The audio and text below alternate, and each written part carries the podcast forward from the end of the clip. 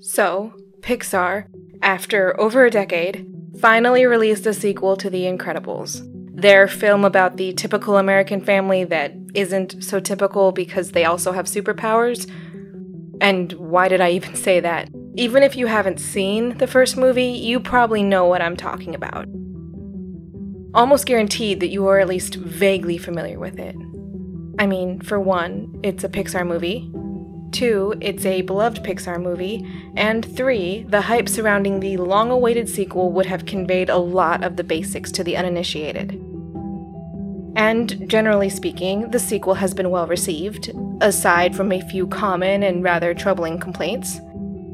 But yeah, I don't need to go into it anymore because this episode is not about The Incredibles, either the first or the second. Hey, podcasters don't have an algorithm to cater to or help them, so don't hate the player, hate the fact that the game just doesn't exist. But this release did get me thinking about some of the other Pixar movies I hold dear. Hi, it's M. Welcome to episode 9. So, instead of The Incredibles, I want to talk about Finding Dory. The tale of the intrepid fish who overcame the odds in a journey across the ocean. A little fish, with a perceived defect that the other fish use to discredit our little hero, seeks to prove themselves and assert not just their independence, but also their status as a capable individual. However, in doing so, they get swept up in something much, much bigger than they are. The loved one who doubted them and their abilities now must rescue them with the help of a sidekick who isn't perfect themselves but is more sympathetic to the hero's plight than the rescuer is. All parties then travel across the ocean, and in doing so, the protagonist becomes aware of their own strength and grows into themselves, while the Debbie Downer slash Doubter, or Marlin, starts to see the error of their ways. Wait. Which movie did I just describe? That might have been a bit on the nose. And look, that isn't to call Finding Dory a clone of Finding Nemo, or to completely condemn it as a wasted endeavor on those grounds, or anything like that. It's just to say that there are similarities in the plots. In fact, I think that is part of the charm. More than that, I suspect that that might have been one of the reasons why I enjoyed Finding Dory as much as I did. I once learned something about narrative structure that needlessly bothered me greatly when I first discovered it. Namely, that there are only so many types of conflicts possible in fiction. The exact number of conflicts in this set varies. I've seen it at anything from 3 to 10. But just to give you a couple examples of what I'm talking about. I mean conflict types like man versus man, man versus society, and man versus self and in some circles, man versus technology or man versus nature. You can, of course, combine some of these conflicts to create multi layer ones. And obviously, executions are going to vary wildly, particularly when you factor in all the different variables and combinations possible in the vast universe of fictional worlds. All the same, there's still something finite about storytelling when you look at it in those terms, and that bothered me. Not majorly, but like when you take an intro level philosophy class and the professor momentarily convinces you that you don't actually exist. You know what I'm talking about, right? It's a brief exposure to an unsettling idea that then inoculates you to the larger existential dread that comes later when you get to those units about absurdism, nihilism, and ethics that may run counter to your own. And maybe this brutal realization about the limited number of conflict types there are. Brutal only because I had the tendency to overreact to any perceived attack on the entity I love so much, kept me from being upset about the similarities between Finding Nemo and Finding Dory. Because, sure, maybe the plot points between the two movies line up a little too closely to justify the weight and or price of admission. I can see why you think that, I'm only saying that I'm not inclined to think that way myself. In my mind, I could easily call it a different story, or different enough, having divested significance in plot and reinvested in experience.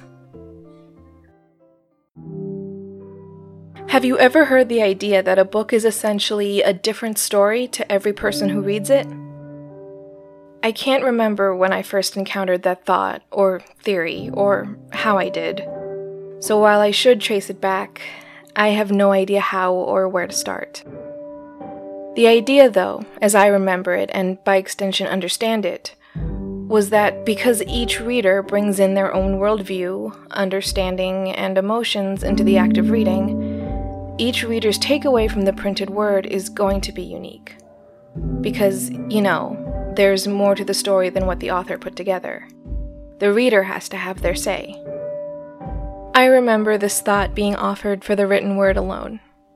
Maybe that's inaccurate, and this idea has always been applicable to all forms of fiction. If so, I stand behind it. If not, I'd like to push it out there.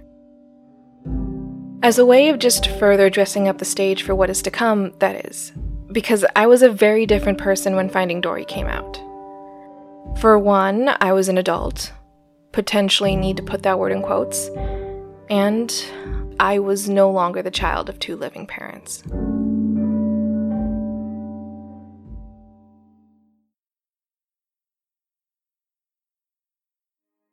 Finding Nemo came out when I was a kid, so the memory of its release comes in pieces. I don't remember its announcement being met with that much fanfare, but it must have been. After all, it was a Pixar movie. Pixar seldom, seldom disappoints, and its directors landed a pretty great cast. So, from a more adult perspective, it was looking pretty good. On the other hand, I was young enough that my mom was in control and she would take me to every new movie, thinking that I'd likely be at a social deficit if I even missed just one. Well, technically, I was already at a social deficit, not sure why though. So, I guess she just didn't want to make the problem worse. That was my mom. My mom, despite never liking movies, despite usually sleeping through these movies, always took me to them. It was like her passion project not my dad's. He never went. In regards to his non participation, it's hard for me to discern his reasoning for such. I can't even begin to piece it together. It's been too long, I was too young, and he was too quiet. I know he didn't like kids' movies, but it wasn't like he never choked down his own distaste when something made me happy. He did it plenty of other times. So was I just not passionate enough about movies to warrant the sacrifice? Did mom just call dibs when I was a baby? Was that supposed to be our thing or mom's designated nap time? Or was it his health? That stopped him from doing a lot. It's why my parents could never hide his illness from me as well as they would have liked. Or partially why. There was one exception, though. Just one, or just one that I can remember. The only movie we ever watched as a family was Finding Nemo.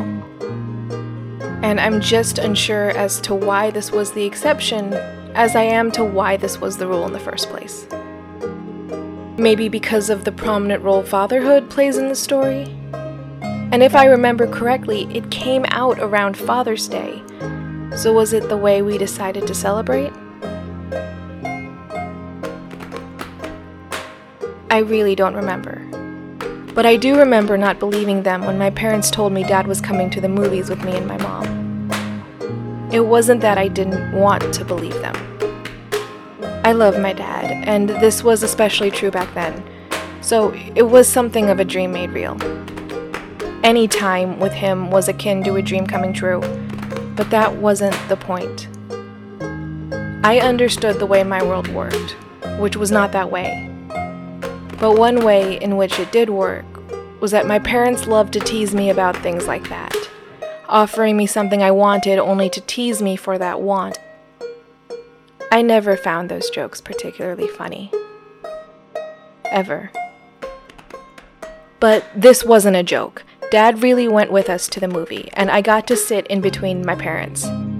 It probably seems like such a small thing to anyone else, but it meant the world to me to have him there.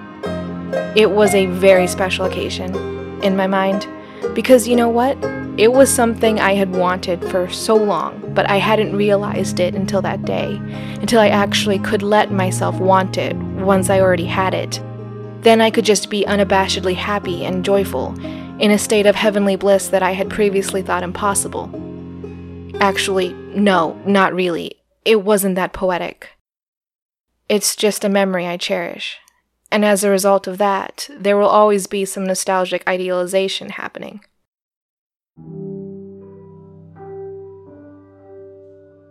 At that point, Dad wasn't in his final decline.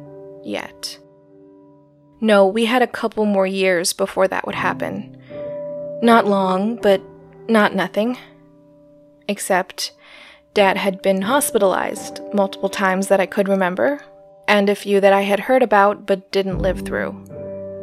So the Grim Reaper wasn't in our house, but he knew where we lived, and he and my dad spoke far too often.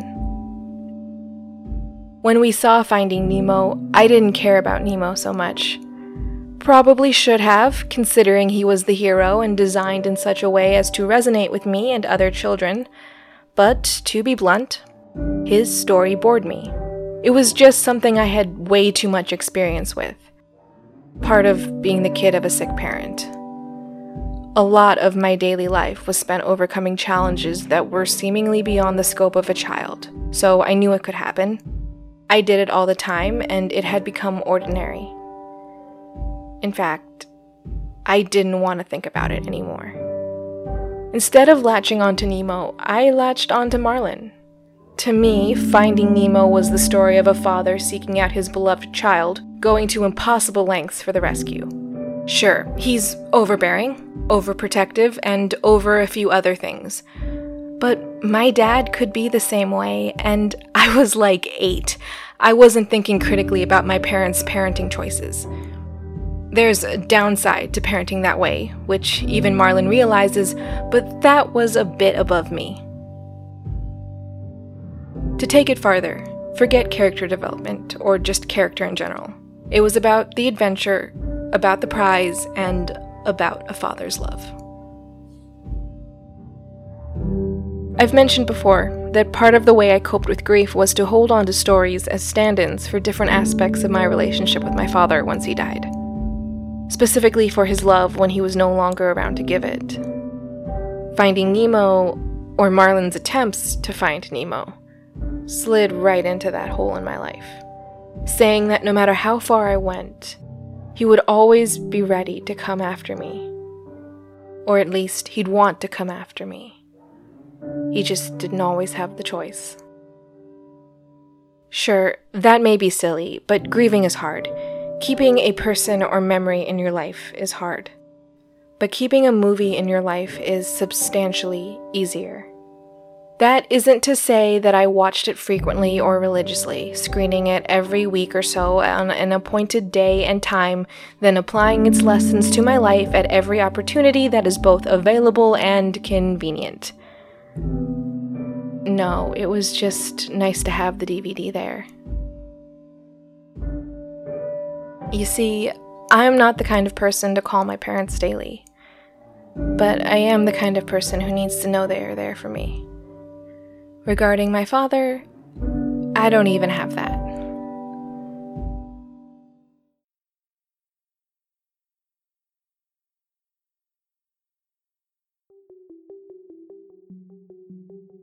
So, fast forward to Finding Dory, and I know, in past episodes I've misused that term, but we're talking a decade between the two movies.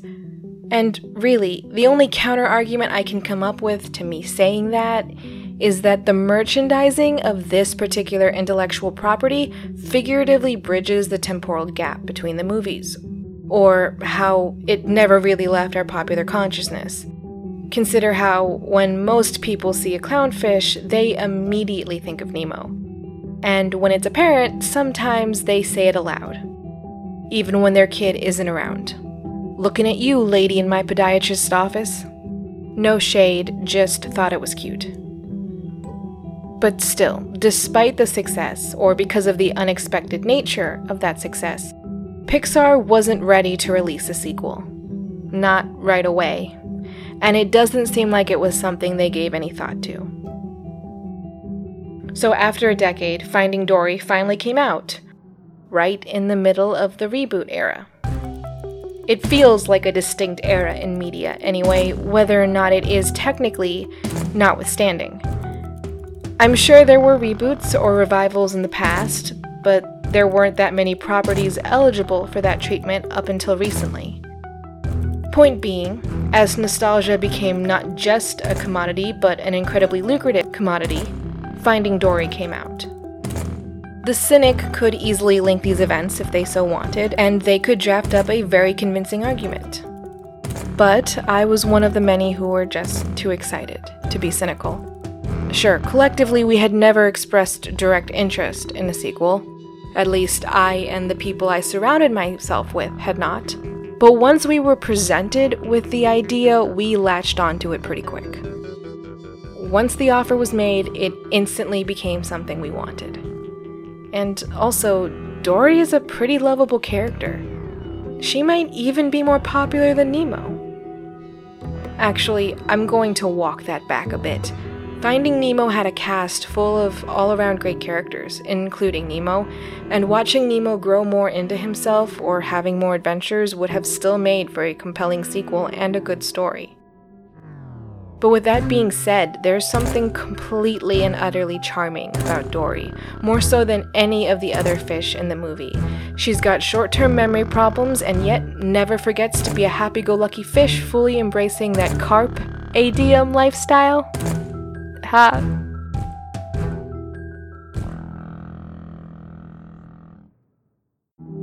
Giving Dory the spotlight like that, or having a spotlight at all, might have just been a shameless cash grab, yes, but it was one people could genuinely enjoy. And I mean, the good part of capitalism is when a company that wants money develops a particularly enjoyed and appreciated good that the public loves, raising the amount of joy and happiness in the world without crushing anyone. But back to the story. Finding Dory as a concept is announced while I'm still in college. And at the time, I was not dismayed by the previously stated and justified cynicism latent in our state of being or current state of affairs. In fact, I swung the other way. I was actually pretty excited about it, but this excitement was quelled by the fact that the announcement reached me on April 1st. You know, April Fool's Day? And that would have worked well as an April Fool's Day prank harmless but still able to elicit a reaction from your target, which often requires some sort of emotional investment and thus could potentially jeopardize the relationship or that person's well being. Sure, it's not great to get your hopes up, but it's not life altering. On that point, I actually forgot about that announcement for a while. College happened, would be the best way of putting it. College happened and then continued to happen. Finding Dory actually came out while I was in graduate school in Chicago. Different place, different stage of life, and in many ways, a very different person. I was stronger, less encumbered by problematic relationships. A sense of personal agency had replaced my passive nature. But most of all, Dad was long gone, as were most of my destructive feelings on the matter. Yeah, counseling is pretty great. Graduate school was a weird in between state for me, and before you crack any jokes dependent on sweeping generalizations on the subject, I just want to remind you that it isn't like that for everyone. Some people go into carefully selected programs with a set idea of what they want to do and use this as a means to that end. But I wasn't one of them. I didn't know what I wanted from my life. I wanted to live in Chicago and had managed that but I hadn't thought any farther ahead. What I mean is, I didn't go to graduate school as a career move. That would require some sort of destination in mind, which I did not have. My dream career just needed to have a creative element to it. That's all I knew. And guess what? My graduate program didn't intrinsically have that. I just forced it in later.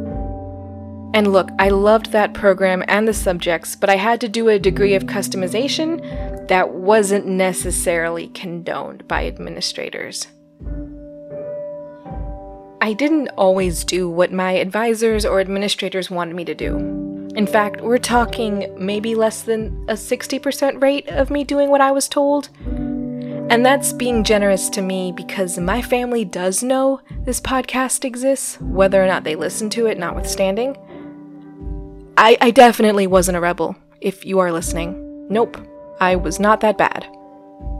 My mom was actually the one who heard about Finding Dory first. She works with kids, leaving her still very much connected to that scene despite her own child being grown and across the country.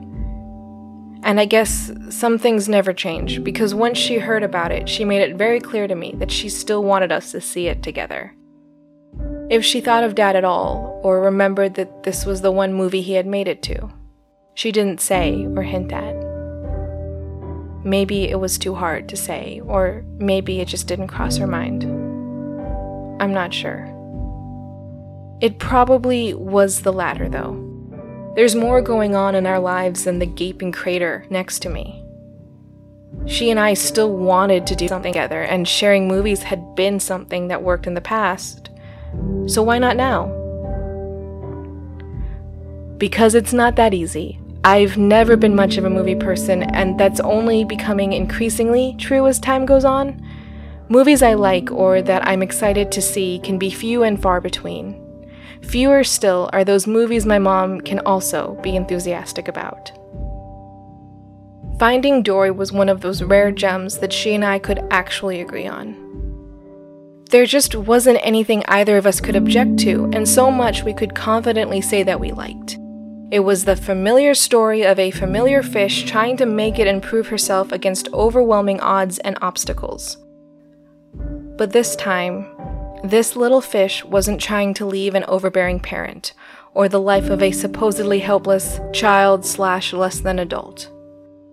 No. In this one, Dory is trying to go home. Back to her first home, or to what she remembers of it. And to her parents.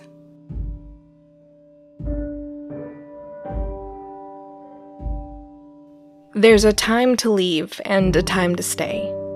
There's also a Bible passage that hits this idea in a bunch of different ways and almost gets slightly repetitive, but the point is, there's something alluring about a clear cut understanding of life, of the assurance that everything is in order and will stay that way, that there is an order. Life always seems like it's supposed to be clear cut, and then you talk yourself into graduate school and everything starts to fall apart. Okay, that's being dramatic, but I'm not sure how else to say it. College is the first time many young people get to make their own substantial decisions, starting from where all of this will happen to what you will study to when you will be doing that studying, though it may not be enough. Regardless, there is still a set structure to these choices and to your life as a whole.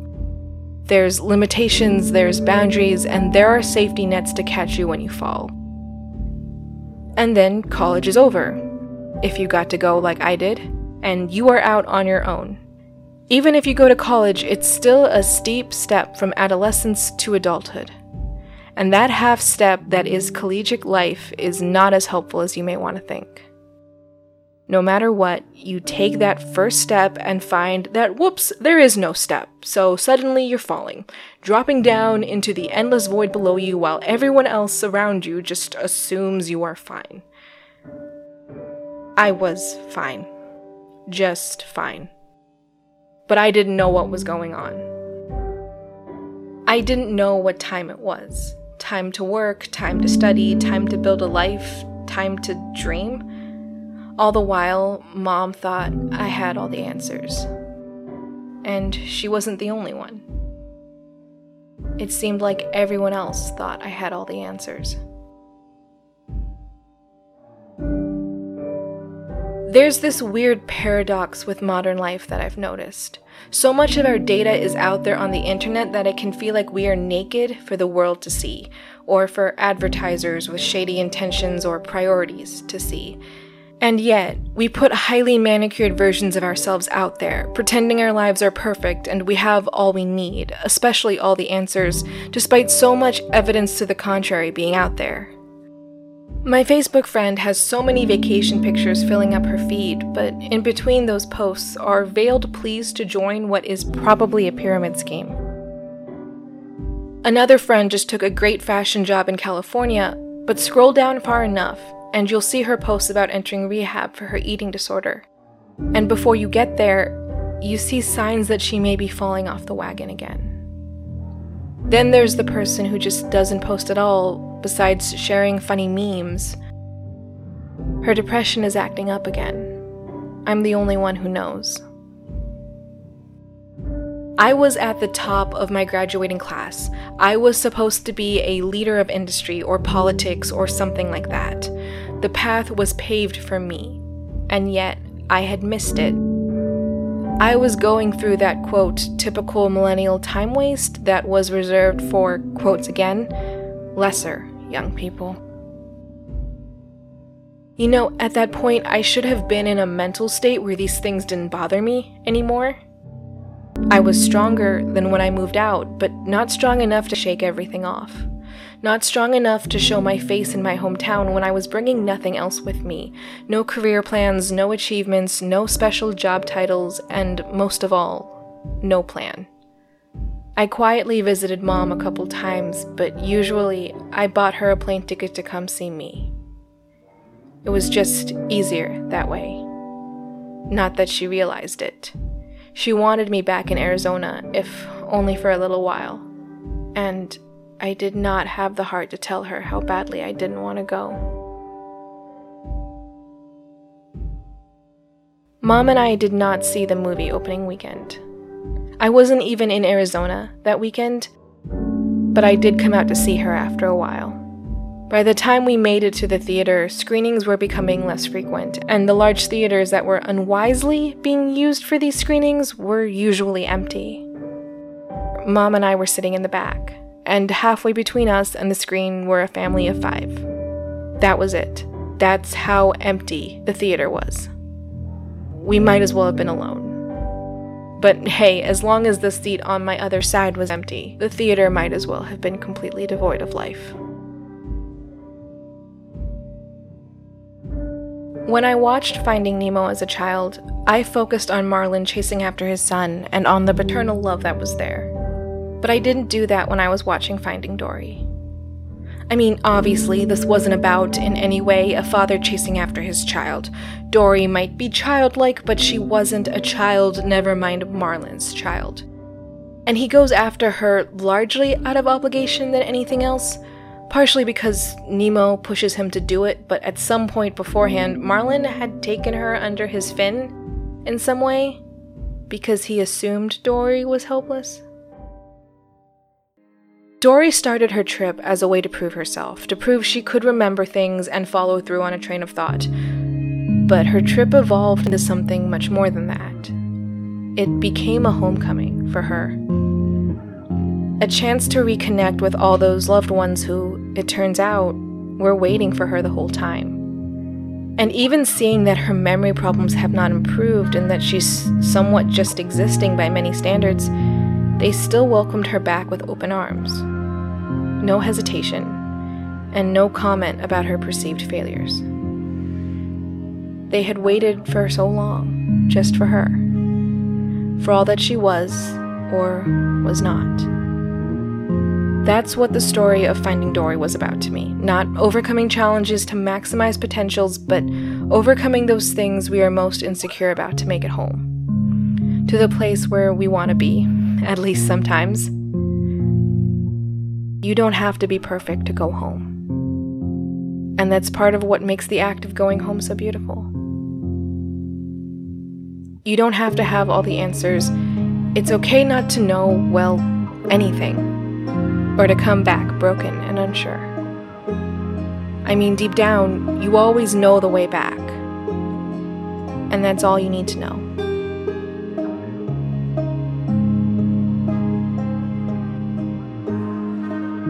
The movies aren't perfect, And the creative team could have done more with the story of Finding Dory to differentiate it from what came before. Not gonna say that this isn't true. But part of the distinct character of Pixar movies is the emotional resonance that these stories often have. The slight differences to Finding Dory's plot shifted the emotional weight, as did time and the ages of the audience. For that reason, I think it was a worthwhile project. I know it meant a lot to me.